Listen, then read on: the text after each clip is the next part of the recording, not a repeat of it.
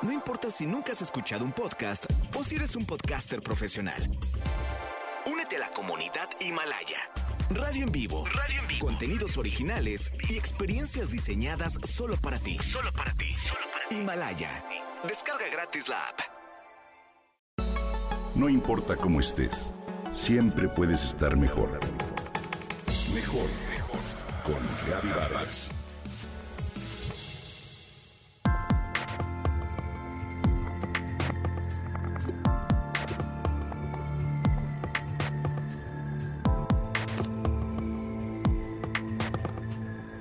¿Alguna vez escuchaste hablar de Yuri de Gortari? Déjate comento. Yuri estudió lengua y literaturas hispánicas en la Facultad de Filosofía y Letras de la UNAM, pero fue a partir de 1990 que se dedicó de manera profesional a la cocina mexicana, pues tristemente falleció el 8 de diciembre del año pasado. Hoy te hablaré de Yuri de Gortari Kraus, un gran impulsor de la gastronomía mexicana y su historia. Su pasión preservar la cultura culinaria de la tierra que lo vio nacer. Su creatividad trascendió en el tiempo y las fronteras. Dicen sus allegados que entre sus recuerdos más gratos sobresalía una ocasión en la que entró a la cocina emocionado por preparar una gelatina que recreó en su mente durante la noche previa. Yuri nació el 15 de julio de 1951 en la Ciudad de México, al lado de su gemelo Ilia. Fue cocinero, escritor y presentador mexicano especialista en gastronomía mexicana. Su padre fue Gonzalo de Gortari, un médico cardiólogo egresado de la UNAM, y su madre Irma Kraus, quien estudió letras españolas y se desempeñó como investigadora literaria en la Biblioteca Nacional. Seguramente lo conoces del programa de Canal 11 en la cocina tradicional mexicana, donde fugió como director. Incluso tenía un programa denominado Cocina Identidad, donde el chef logró conjugar sabor e historia. Antes de dedicarse de lleno a su pasión, se dedicó a la docencia y fundó la editorial Catún y la distribuidora de libros y revistas Unicornio.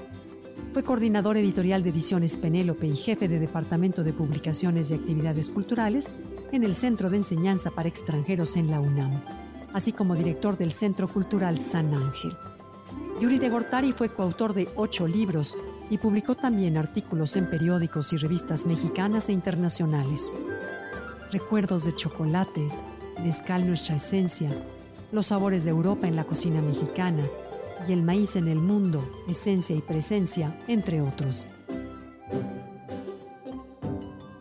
En mancuerna con el historiador Edmundo Escamilla, fundó el restaurante La Bombilla, acreedor del Premio Nacional de Gastronomía en 2003 y 2009.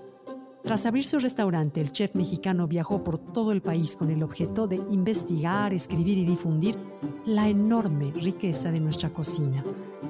También fundaron Esgamex, la única escuela especializada en la cocina tradicional mexicana, donde la experiencia educativa integraba historia y sazón en la gastronomía de nuestro país. Yuri pretendía escribir un nuevo libro y fortalecer su labor docente. Su lema y hashtag en muchas publicaciones lo dice todo.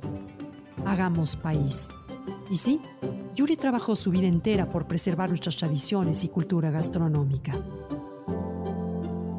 Hoy deja un legado y una carrera que será recordada por millones de mexicanos. En su momento fue reconocido por la revista Forbes como uno de los cocineros mexicanos con más influencia en el mundo y ganó en dos ocasiones el Premio Nacional de Gastronomía en España por su trabajo en la investigación y divulgación de la cocina tradicional mexicana. En 2014 recibió el Premio San Pascual 2014 por el Consejo Consultivo de Mandil y Cordón. Hoy lo recordamos, un hombre que sin duda supo poner en alto el nombre de nuestro México y pudo realizar su pasión. Que en paz descanse Yuri de Gortari. Hagamos país.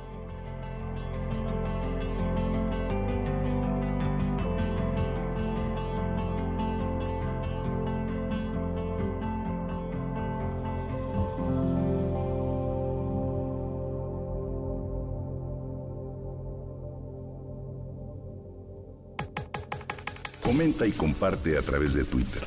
Gaby-Vargas. No importa cómo estés, siempre puedes estar mejor. Mejor, mejor. Con Gaby Vargas.